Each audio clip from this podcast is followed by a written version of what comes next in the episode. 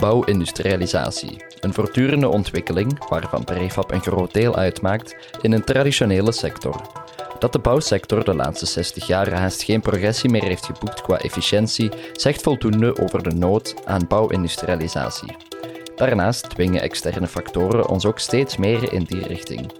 Wat zijn de voor- en nadelen van prefab? Wat moet er veranderen zodat er vaker voor prefab wordt gekozen? En hoe zit het met de kostprijs en duurzaamheid van prefab? Je hoort het allemaal in de podcast van Architectura.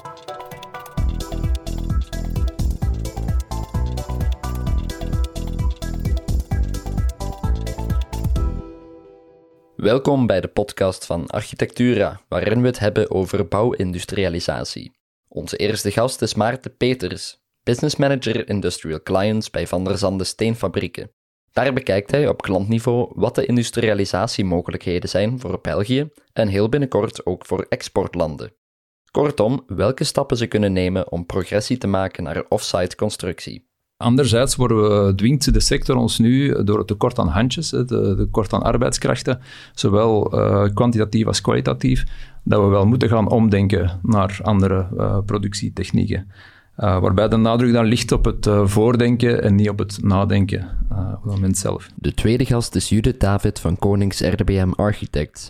Daar werkt ze als burgerlijk ingenieur-architect, op dit moment aan het project OC in Oostende.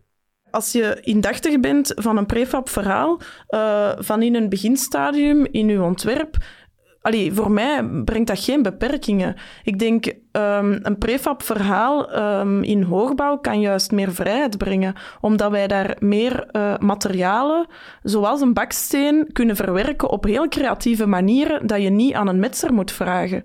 Um, en daardoor kan onze creativiteit verruimen. Maar je moet er wel kennis van hebben om ermee te kunnen omgaan. Onze derde gast is Vincent Termote. Hij is verantwoordelijke sales voor Loveld. Dat bedrijf produceert en levert prefab architectonisch beton. Dus uh, je komt vaak te laat. Hè? Uh, en dat is een beetje het probleem. Dat is een beetje de uitdaging, zoals Judith ook zegt. Hè? Er is een bepaalde bouwmentaliteit hier in België van een bouwer die heel graag op de werf zelf ad hoc reageert en oplossingsgericht denkt. Die mentaliteit die moet een klein beetje gaan veranderen, want je moet eigenlijk op voorhand alle bouwknopen, alle details, alle clashes, alle uitdagingen eigenlijk rond de tafel met een paar slimme koppen gaan uitdokteren. De vierde persoon aan tafel is Rick Neven, zaakvoerder van redactiebureau Palendroom en host in deze aflevering. Mijn naam is Stef Pennemans, ik stond in voor de opnames, montage en voice-over. Deze podcast werd mede mogelijk gemaakt dankzij Van der Zande.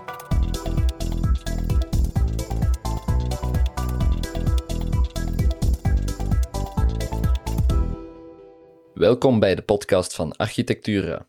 De drie gasten in deze aflevering over bouwindustrialisatie hebben één ding gemeen met elkaar. Ze werkten alle drie aan het project OC in Oostende. Een uniek project omdat Konings RDBM samen met Van der Zande en Loveld een prefab gevelsysteem heeft toegepast in hoogbouw. Judith van Konings RDBM licht het project even toe. Dus het OC-project bestaat eigenlijk uit vier grote fases. Het is gelegen in Oostende. Um, nu, wat doen wij daar? Wij gaan er als architect aan de slag om vier grote fases te ontwikkelen voor Immobel. En wij gaan vooral uh, focussen op woningbouw en hoogbouw komt daar veel aan bod.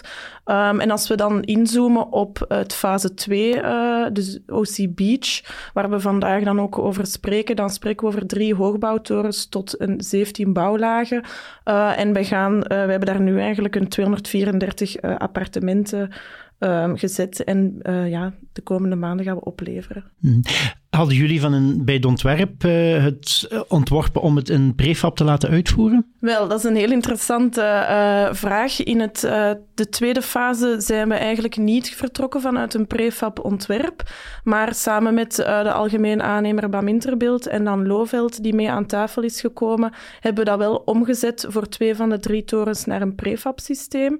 Ehm, en daar hebben we twee uh, soorten prefab toegepast. In die zin dat we sandwich-elementen hebben toegepast op uh, toren L. En dat houdt in dat we eigenlijk een dragend binnenblad hebben, isolatie en een buitenblad, maar dan als één element uh, naar de werf gebracht.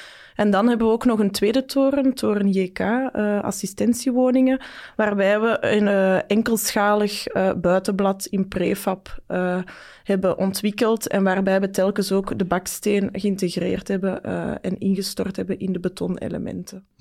En, en waarom die keuze voor prefab? Is dat ingegeven door de aannemer? Of? Wel, er is inderdaad um, veel input gekomen vanuit de aannemer, omdat eigenlijk ja, in België zijn we nog niet zo gekend of bedreven in het prefab um, bouwen van, van woningbouw.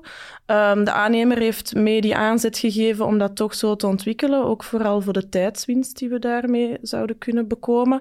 Uh, en zo zijn we eigenlijk samen aan de slag gegaan met alle partijen om, om toch een heel nieuw systeem uit te denken, maar toch niet die architecturale kwaliteit uh, van het ontwerp en van de gevels die we naar voren willen brengen uh, te vergeten. Deze aflevering gaat over bouwindustrialisatie en dan spreekt men natuurlijk ook meteen over prefab. Met net dat verschil dat prefab nog regelmatig een negatieve connotatie heeft die bouwindustrialisatie niet heeft. Vincent legt uit hoe dit komt en waar het verschil zit tussen die twee. Ik hoor inderdaad, zeker hier bij, in de Belgische markt, dat prefab toch wel, ik kan niet zeggen een negatieve connotatie, misschien iets te kort door de bocht, maar dat er toch wel wat uh, vraagtekens bij prefab altijd de hoogte uh, in reizen. Nu, ik denk dat dat eerlijk gezegd een beetje onterecht is in het kader van onbekend is onbemind. Uh, want wij zijn wel degelijk een productiebedrijf gevestigd in Aalter in België, maar het merendeel van onze productie wordt eigenlijk naar het buitenland uitgevoerd. Dus in het buitenland is bijvoorbeeld prefab wel veel meer ingeburgerd en is dat eigenlijk gewoon een heel mooi onderdeel van bouwindustrialisatie. Mm -hmm. Maar je zit het niet als twee synoniemen? Ik zie het als complementair eigenlijk, toch wel. Ja, uh, het is natuurlijk wel een heel breed en relatief begrip, maar ik denk dat prefab toch wel heel veel antwoorden kan bieden op verschillende uitdagingen die ontwikkelaars, architecten en, en, en producenten van nevenmaterialen, bakstenen bijvoorbeeld, vandaag toch wel hebben. Hè. Bepaalde problematiek waarmee dat geworsteld wordt, uh, kunnen wij toch wel een bepaald antwoord aanbieden. Mm -hmm. ja. En wat is voor u het verschil tussen prefab en bouwindustrialisatie dan? Ga, bij bouwindustrialisatie denk ik dat je dat uh, meer in het ruimer, in het breder kader moet gaan zoeken. Hè. Uh, een project ontwikkelen, een project realiseren heeft niet alleen puur met bouwtechnieken te maken, maar heeft ook veel meer te maken met, uh, ik zeg nu maar iets, belasting op de omgeving bijvoorbeeld, tijdens het uitvoeren van een project. Hè. Dat is iets, dat is een, dat is een onrechtstreeks uh, kwaad van bouwen. Uh, maar dat maakt volgens mij ook wel deel uit van de bouwindustrialisatie. Hè? Want we proberen die last voor de omwonenden, zeker in de binnenstedelijke omgeving, te verlagen.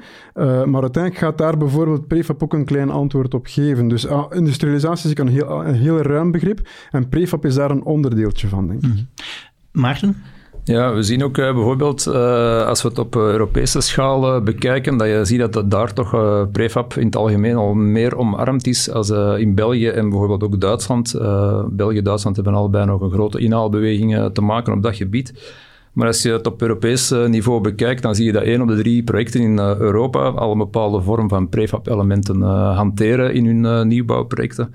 Dat kan dan gaan van sandwich-elementen tot uh, vloeren, tot uh, complete gevels, maar ook prefab keukens, uh, prefab keukens en prefab badkamers. in Nederland is het zo zelfs dat twee jaar geleden al meer dan 10.000 woningen van prefab uit de fabriek kwamen. Um, op, dat wil zeggen ongeveer 1 op 7 woningen in Nederland die al geprefabriceerd van de band kwamen, om het zo te zeggen.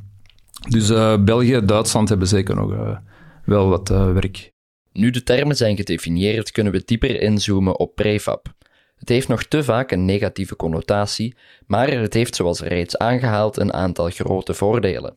Welke voordelen zijn dat? Wel, prefab, um, nu toegepast hè, naar onze architectuur of naar ons project OC, um, die bouwtijd um, is een groot voordeel. We hebben eigenlijk op een relatief korte tijd per bouwlaag ja, op een tweetal weken hadden wij een bouwlaag erbij. Uh, je kan dan ook, als je nog bezig bent met het dertiende verdiep, kan je al afwerken op, het, op drie verdiepen eronder. Um, het is ook zo een, een groot voordeel, de kwaliteit kan je op voorhand al controleren door bijvoorbeeld een mock-up te beoordelen met het hele team. Um, aansluitingen kunnen al in 3D bekeken worden. De engineering van Loveld levert ook vele elementen virtueel aan, uh, zodat wij als architect daar ook uh, mee aan de slag gaan om toch ook ja, die, die uh, esthetische controle uit te voeren en samen te zoeken naar optimale oplossingen. Um, en dan eigenlijk ook, zeker niet te vergeten, het vraagt een beperkte werfzone. En ik denk als je in een stedelijk gebied um, hoogbouw wilt realiseren, dat dat toch iets is dat we rekening mee moeten houden. Um, en naar de ontwikkeling van een fase 4 binnenkort binnen ons project. Wij hebben geen projectgrond meer over om nog een grote werfzone in te stellen. En dan moeten we echt wel gaan naar dat prefab verhaal. Dus nu hebben wij als ontwerper dat ook helemaal meegenomen en, en ziet dat in ons en gaan wij naar de toekomstige fases uh, meer startend vanuit dat prefab-verhaal ons ontwerp opzetten. Hm. Vincent, ziet je nog andere voordelen? Ja, er zijn heel veel onrechtstreekse voordelen. Hè. Judith heeft er effectief al eentje van opgenoemd. Dus de logistieke uitrusting in situ. En dan ook weer gepaard met de mindere belasting van de omgeving is daarvan een heel belangrijke. Maar anderzijds, en daar ben ik zelf uh, heel hard van overtuigd, dat is dat de faalkosten die eigenlijk uh, bij klassieke bouwmethodes uh, op de werven toch wel heel hard van toepassing zijn en die heel moeilijk of heel slecht becijferd worden, dat is dat je die faalkosten met een prefab systeem toch wel uh, kan gaan minimaliseren. En dan praat ik zelf niet alleen over prefab in, betontechnologie, waar ik wel voor sta natuurlijk, maar prefab in het algemeen. Hè. Er zijn ook houtskletbouw prefab technologieën waar dat ook baksteens kunnen op uh, verwerkt worden, waar architecten ook mee aan de slag kunnen. Er zijn andere gevelmodule systemen, maar prefab in de brede zin van het woord wederom gaat heel veel faalkosten uh, van de werf eigenlijk gaan, gaan wegtrekken. En maakt ook dat inderdaad de uitvoering in situ veel sneller en veel correcter, zowel technisch als pragmatisch uitgevoerd kan worden. Ja, je ziet er eh, ook een, eh, een omslag van het uh, nadenken naar het voordenken eigenlijk op de, de werf. Dat is zeker ook iets aandachtspunt voor de aannemer. Um, maar het brengt heel veel uh, voordelen teweeg. Onder andere veel minder bewegingen op de, op de bouwplaats, bijvoorbeeld kraanbewegingen. Bijvoorbeeld de sandwich-elementen die Judith aanhaalde voor toren L van OC bijvoorbeeld.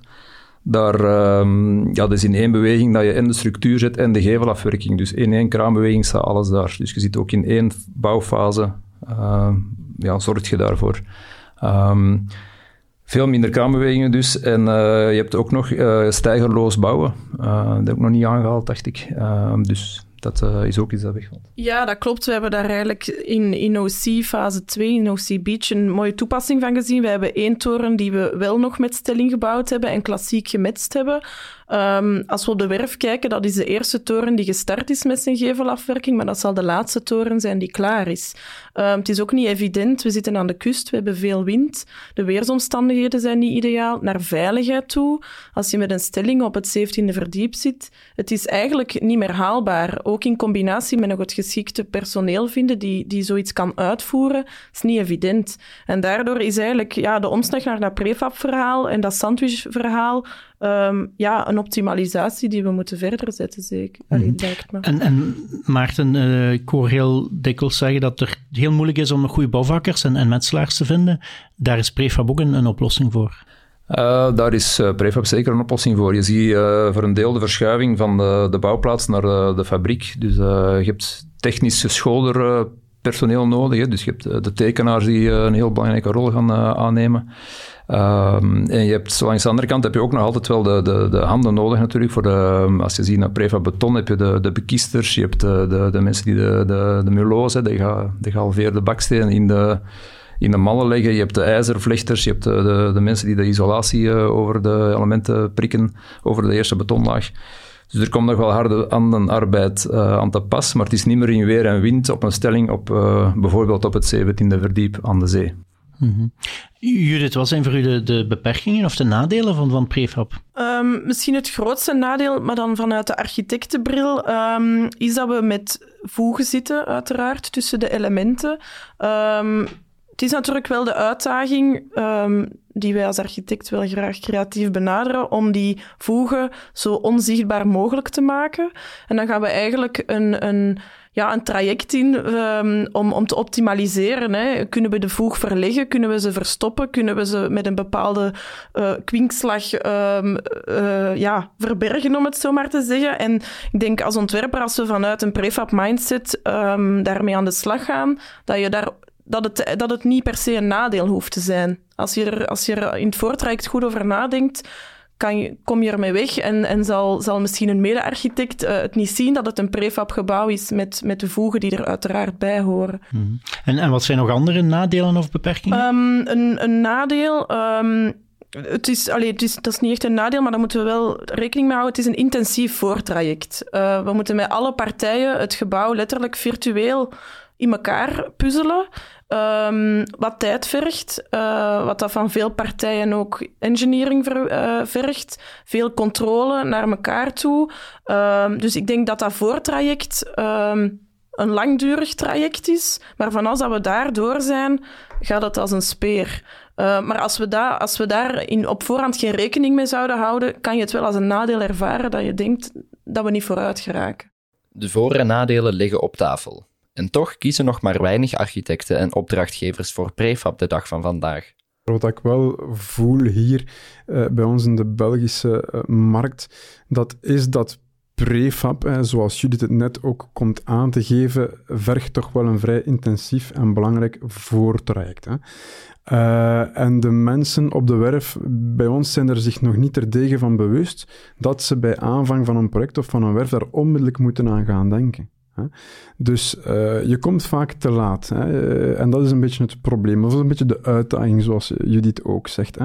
Er is een bepaalde bouwmentaliteit hier in België van een bouwer die heel graag op de werf zelf ad hoc reageert en oplossingsgericht denkt.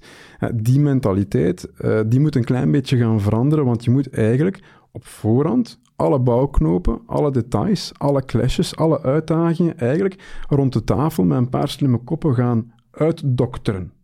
Dat is een intensief traject, maar dat biedt wel het hele grote voordeel dat je tijdens uitvoering zonder zorgen eigenlijk je gebouw de lucht in ziet gaan. Mhm. Maar zoiets lijkt me niet moeilijk haalbaar voor kleine aannemers en voor kleine projecten. Klopt dat?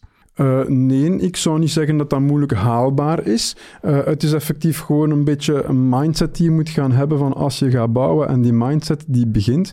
En daar voel ik toch wel de laatste maanden, jaren een, een heel grote verandering. Begin bij de architecten. Hè. Als de architecten van in het begin eigenlijk een duidelijke keuze maken van oké, bon, we willen dat via dat systeem gaan doen. En ze gaan daar ook van, van in het begin de nodige, al dan niet onafhankelijke partij gaan betrekken om, om advies te vragen. Dan loopt dat zeer goed. En dan kan dat ook voor kleine kleinere projecten ook wel goed lopen, ben ik van overtuigd. Natuurlijk, als je inderdaad in zo'n project in uitvoering gaat, als je er dan nog moet beginnen over na te denken, en dat is natuurlijk iets wat dat bij kleinere projecten vaker wel gebeurt, dan wordt het iets moeilijker. Mm -hmm. ja, ja. Judith, wanneer zouden jullie wel of niet beslissen om, om voor, voor prefab te kiezen? Wat geeft de doorslag?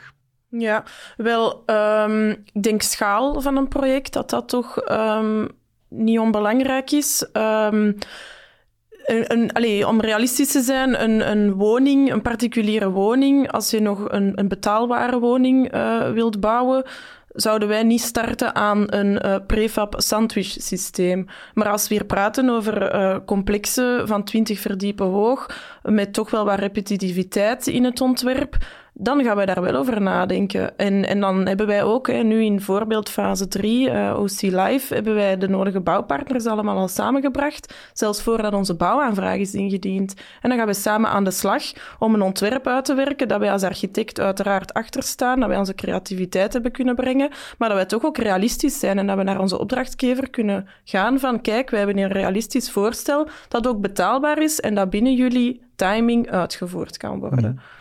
Maarten, jullie zijn heel erg actief in de particuliere woningbouw. Ziet je daar veel mogelijkheden voor prefab of zit je toch vooral bij de utiliteitsbouw? Uh, ja, je ziet wel dat er, als er geen uh, uh, beperkte repetities in die geven, beperkte schaalgrootte, dat het wel inderdaad wel een grote uitdaging vormt om echt prefab all the way te denken.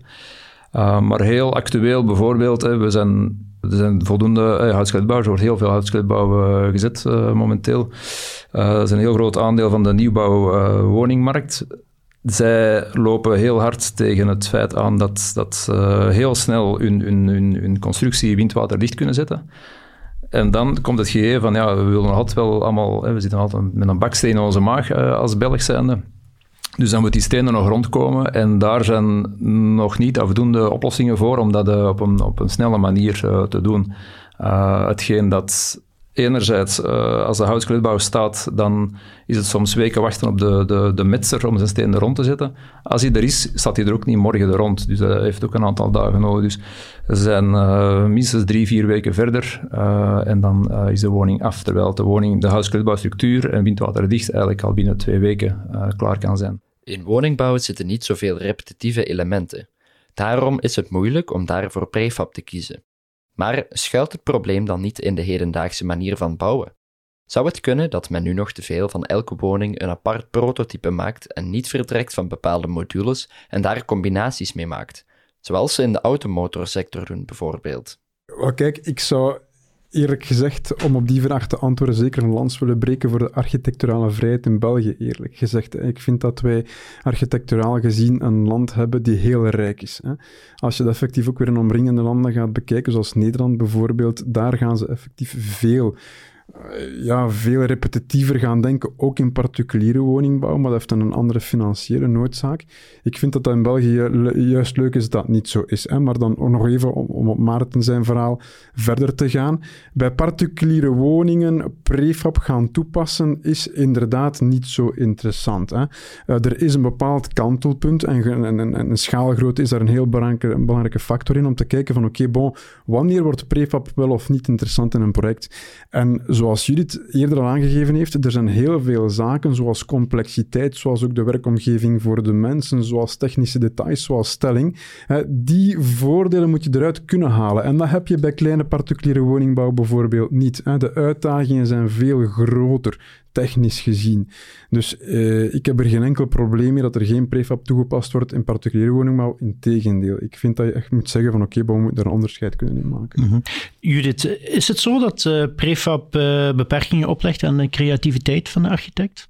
Wel, ik vind dat een heel um, nauwe vraag in die zin, want wij als architect, wij hebben een heel ruim begrip van creativiteit. Ik denk ook, wij kijken eigenlijk vooral ook naar onze gebruiker, naar de omgeving, naar de maatschappij.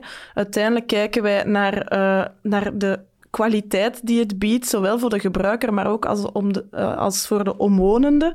Um, dus daarin zit al veel van onze creativiteit, van als dat wij starten met een opdracht. We gaan eerst gaan analyseren, hoe gaan wij iets aanpakken en hoe gaan wij creatief met eerst het stedenbouwkundig verhaal, dan het volumetrisch verhaal, de gebruiker, de functie. Daar zit al een hele grote brok creativiteit. Dan uiteraard komt daar, uh, komt daar materialiteit bij, bouwmethodiek, dat wij als architect ook uh, mee, mee moeten beheersen. Maar als je indachtig bent van een prefab verhaal, uh, van in een beginstadium in je ontwerp, Allee, voor mij brengt dat geen beperkingen. Ik denk, um, een prefab verhaal um, in hoogbouw kan juist meer vrijheid brengen, omdat wij daar meer uh, materialen, zoals een baksteen, kunnen verwerken op heel creatieve manieren, dat je niet aan een metser moet vragen.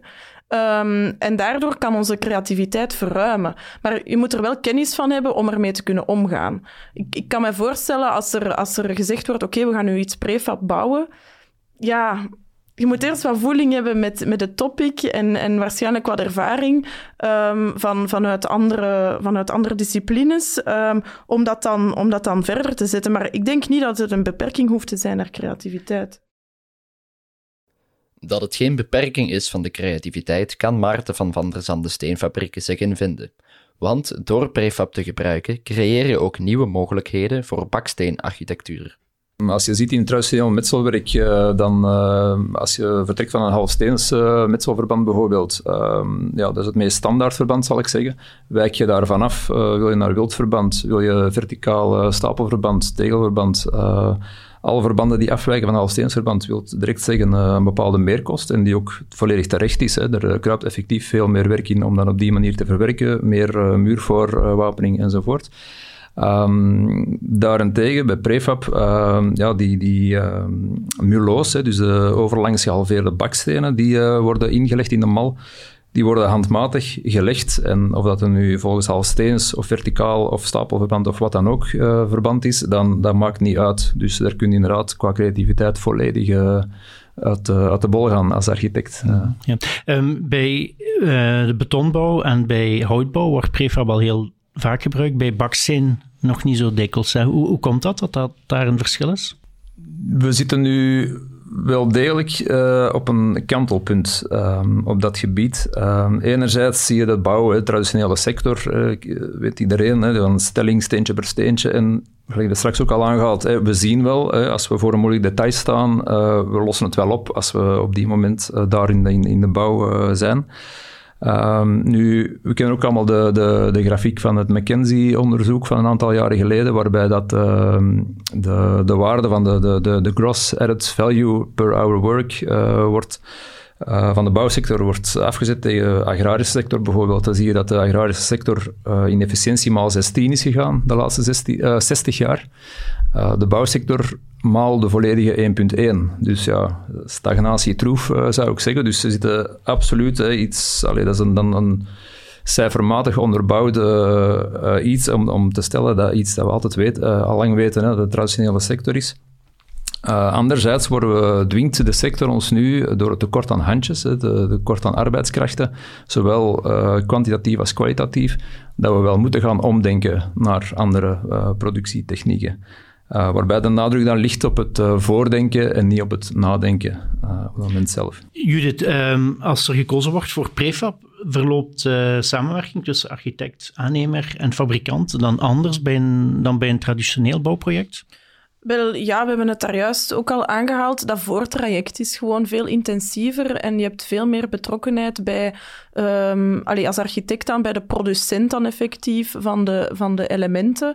Um, ja, en je, je, je werkt meer als een team. Uh, je gaat samen naar de oplossing kijken. En, en nu toegepast op OC, uh, als wij een bepaalde baksteen wensen toe te passen in een prefab element en we hebben een hoekelement of een hoeksteen nodig, ja, dan moeten we anders nadenken. Hoe gaan we die instorten of hoe gaan we die bevestigen in het beton? Dan dat je zegt tegen een metser, je kan gewoon een hoeksteen uh, metsen en we gaan het zo oplossen. Dus dat is een heel ander een heel andere samenwerking met een aannemer. Het is eigenlijk breder. Je gaat en met de hoofdaannemer, maar zeker ook met de onderaannemer dan die de prefab doet, als ook met de producent van de baksteen, echt gewoon samen aan tafel zitten om tot de beste oplossing te komen.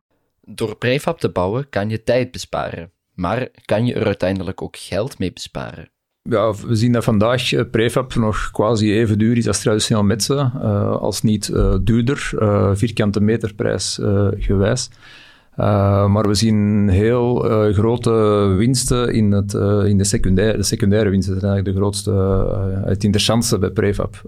waar we er straks al een aantal van hebben aangehaald. Geen weerverlet, geen geveldragers nodig, je hebt geen stelling nodig, minder kraanbewegingen enzovoort. Um, bovendien kunnen we ook nog door verdere, er is zeker nog progressie mogelijk uiteraard in, in prefab ook. Dus door verdere robotisering, digitalisering, Um, en complete afstemming van heel het bouwproces met alle bouwpartners, um, kan prefab op termijn gaan zorgen voor een, voor een uh, besparing van minimum 15% ten opzichte van uh, traditioneel uh, klassiek bouwen. Mm -hmm. Judith, hoe zien jullie het prijsaspect van, van prefab ten opzichte van traditioneel bouwen? Wel, ja, we, um, we kunnen niet zeggen, als we puur uh, de kost van, van de gevel beschouwen, zal het waarschijnlijk in prefab inderdaad duurder uitkomen. Maar wij moeten ook eerlijk zijn, de timing die we kunnen winnen als het proces vlot verloopt, dat speelt ook wel voor een bouwheer die 230 appartementen verkoopt. En als hij tegen zijn eindklant kan zeggen, je mag over twee jaar je appartement betreden en niet drie jaar, zal de ontwikkelaar ook eerder zijn geld krijgen van de eindklant. En dat speelt ook mee en dat mogen we niet vergeten bij zo'n grote schaal projecten. Ik heb er ook nog een leuke anekdote over. Ik, we hebben onlangs inderdaad een hoogbouwproject in Den Haag gerealiseerd, ergens tegen de 100 meter hoog. En uh, wij waren daar op het uh, vijftiende verdiep prefab-elementen, gevelelementen, structuurelementen aan het monteren. En tegelijkertijd was er op het gelijkvloerse verdiep was er een Albert Heijn operationeel. En zoals Judith inderdaad zegt, voor de ontwikkelaar, voor de klant, kan dat zeker ook. En dan gaan we effectief praten over bouwsnelheid, uitvoeringssnelheid. Kan dat zeker bepaalde uh, assets met zich meebrengen, wat uiteindelijk de totale kost, de totale projectkost, toch wel reduceert ten opzichte van klassieke uitvoering. Konings RDBM zet sterk in op duurzaamheid en circulair bouwen. Bestaat er een link tussen enerzijds prefab en anderzijds circulariteit en duurzaamheid? Als Konings RDBM Architects hebben wij ook een, uh, ja, echt wel affiniteit met dat circulair bouwen. Um, het, het multiproject in Centrum Brussel, een, een heel groot uh, stedelijk uh, kantorenproject en multifunctioneel stedelijk project, is daar een heel mooi voorbeeld van. Um, wij hebben daar 86 procent um, behouden van het huidige gebouw. En dan is er ingezet op pre prefabricatie van aluminium En die worden eigenlijk als puzzelstukken uh, in de gevel geschoven. En eigenlijk, als je dan kijkt over een lang, lange levensduur, niks houdt ons tegen om over 100 jaar opnieuw die gevel aan te pakken, maar de structuur wel te behouden. Dus dat is een heel um, circulaire gedachte, waar dat je ook wel als ontwerper al van in het begin um, bij, allez, over moet nadenken, zelfs bij elk ontwerp uh, uiteraard. Um, nu, als we kijken naar, naar, een, naar een ander project, het OC-project, waar dat we vandaag over samen zitten ook, daar um, is, is dat circulaire concept um, minder van toepassing, omdat men eigenlijk, we kunnen beperkt reversibel bouwen daar. Um, met sandwich-elementen is het moeilijk om te zeggen, we halen de buitenschil weg en we gaan er een nieuwe buitenschil opzetten.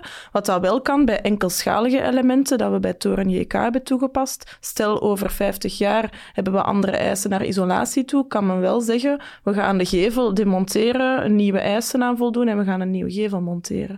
Dus er zijn wel mogelijkheden um, uh, tussen link circulair bouwen en het prefab-principe, maar dat vraagt veel energie van alle partners. Hmm. Want, want, is het niet zo dat men bij prefab heel regelmatig kiest voor uh, ja, gietsystemen, dat polyurethaan ergens ingegoten wordt of, of uh, beton ergens ingegoten wordt, en dat het nadien moeilijker is om die onderdelen terug uit elkaar te halen?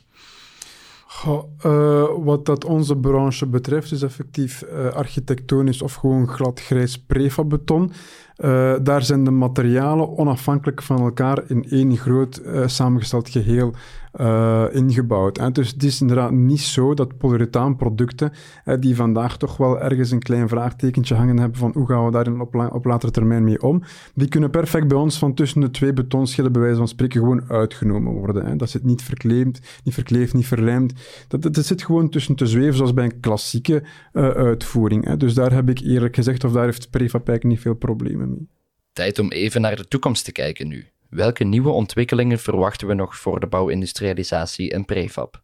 Um, er zal heel sterk uh, worden ingezet, en, en, of verder worden ingezet op de dematerialisatie van, uh, van materialen.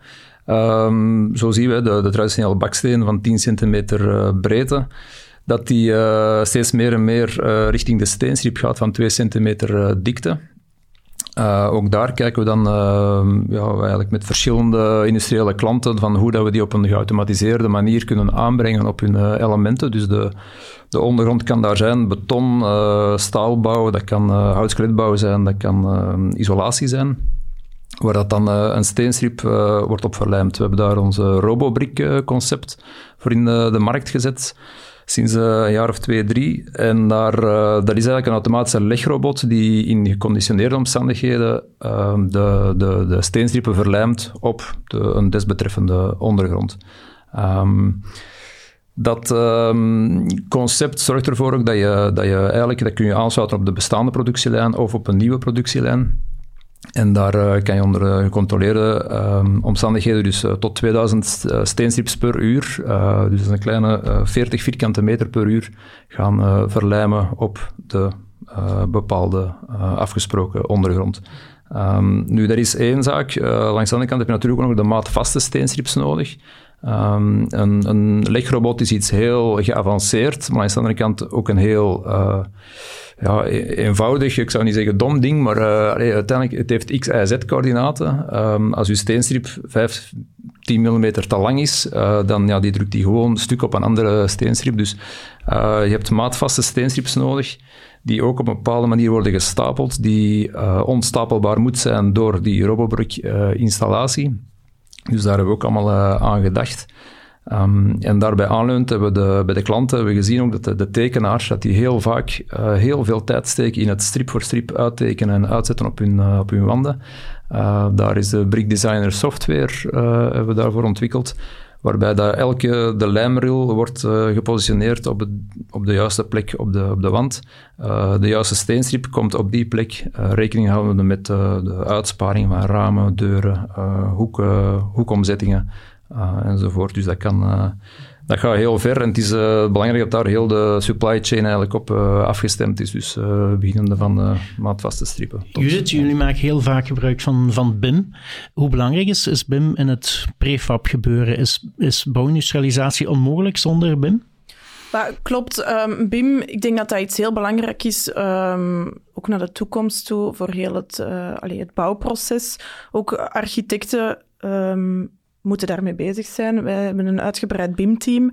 Um, wij maken daar ook werk van om daar kwaliteit uh, uh, neer te zetten. En ik denk ook wel dat dat belangrijk is naar de verschillende bouwpartners toe, dat je een 3D-BIM-model hebt, omdat je dan letterlijk in 3D details samen kan bekijken, uh, dat je aanpassingen kan doorvoeren en, en dat je al problemen tackelt voordat ze er zijn. Um, dus denk dat we daar gewoon met alle partijen gewoon verder in moeten gaan in dat BIM-verhaal. We naderen het einde van de podcast, maar eerst vragen we aan elke gast één gouden tip voor jonge aannemers of architecten met betrekking tot bouwindustrialisatie. Vincent steekt van wal boots on the ground, om het zo te zeggen. Dus uh, aan de jonge architecten zou ik zeggen van ga zoveel mogelijk inspiratie en ervaring opdoen bij projecten dat je ziet in de omgeving, bij referenties dat je ziet in de social media, in, in tijdschriften en dergelijke meer, bij ons in de fabriek bijvoorbeeld ook. Uh, want achter een architecturaal verhaal gaat heel veel techniek verscholen. En dat ziet een gewone, niet-technische persoon ziet dat niet. Maar architecten moeten daar wel van op de hoogte zijn. Het is veel meer dan design. Architecten hebben eigenlijk inderdaad een heel belangrijke designrol, maar ook een heel belangrijke technisch uitvoerende rol. En dat wordt heel vaak onderschat. En die ervaring wordt mijn inziens het beste opgedaan op de werf of in een productieomgeving zelf. Boots on the ground. Judith geeft als tweede haar tip. Ja, mijn tip, um, ook als jonge architecte dan, om aan de slag te gaan om prefab te bouwen, is vooral eigenlijk um, indachtig zijn dat je prefab ontwerpt. En dat je dat niet als een beperking ziet, maar juist als een, als een sterkte. En dat je daar creatief mee kan omgaan, maar op een slimme manier. Dus voegverdeling indachtig, maar dat hoeft niet nadelig te zijn. En Maarten sluit af met zijn tip. Mijn tip aan de jonge architect zou zijn van informeer u uh, van bij de start van een project uh, voor de eerste pennetrek uh, naar de mogelijkheden van uh, offsite constructie.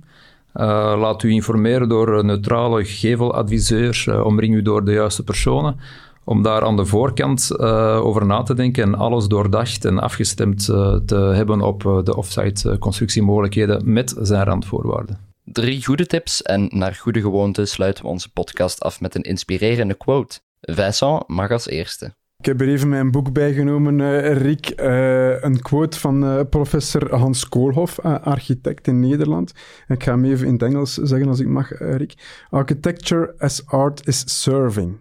Just like the work of an exemplary waiter, a perfect service performed in a good mood and not without pride vind ik eigenlijk een heel mooie plastische uitdrukking van eigenlijk een heel technisch iemand die dan naar een heel herkenbaar, uh, herkenbare ervaring voor een gewone man op restaurant ook uh, kan ervaren. Dus eigenlijk krijg je iets op je bord dat met heel veel uh, energie gemaakt is, met heel veel passie eigenlijk opgediend en, en verwerkt wordt. Als tweede is Judith aan de beurt. Ik heb een quote mee van Walt Disney. Ik trek het eigenlijk meer open. Um, en de quote luidt als volgt: uh, Je kunt ontwerpen en creëren en de meest prachtige plek in de wereld bouwen, maar je hebt mensen nodig om de droom waar te maken. En ik denk, als architect is dat uiteindelijk je doel. Hè. Je kan zoiets mooi en prachtig ontwerpen in theorie, maar uiteindelijk doe je het voor de maatschappij en doe je het voor de leefkwaliteit van de bewoners en de mens die er, uh, die er zal leven en, en, en werken. Uh, dus voilà. En Maarten mag afsluiten met zijn quote. Uh, ik heb gekozen voor een uh, 150 jaar oude quote van Jules Verne, een Franse schrijver. En die zei: uh, De grote architect van het universum bouwde het met goede materialen. Waarmee dat ik ehm, wil zeggen dat laten we samen gaan voor, voor degelijkheid, voor doordacht bouwen.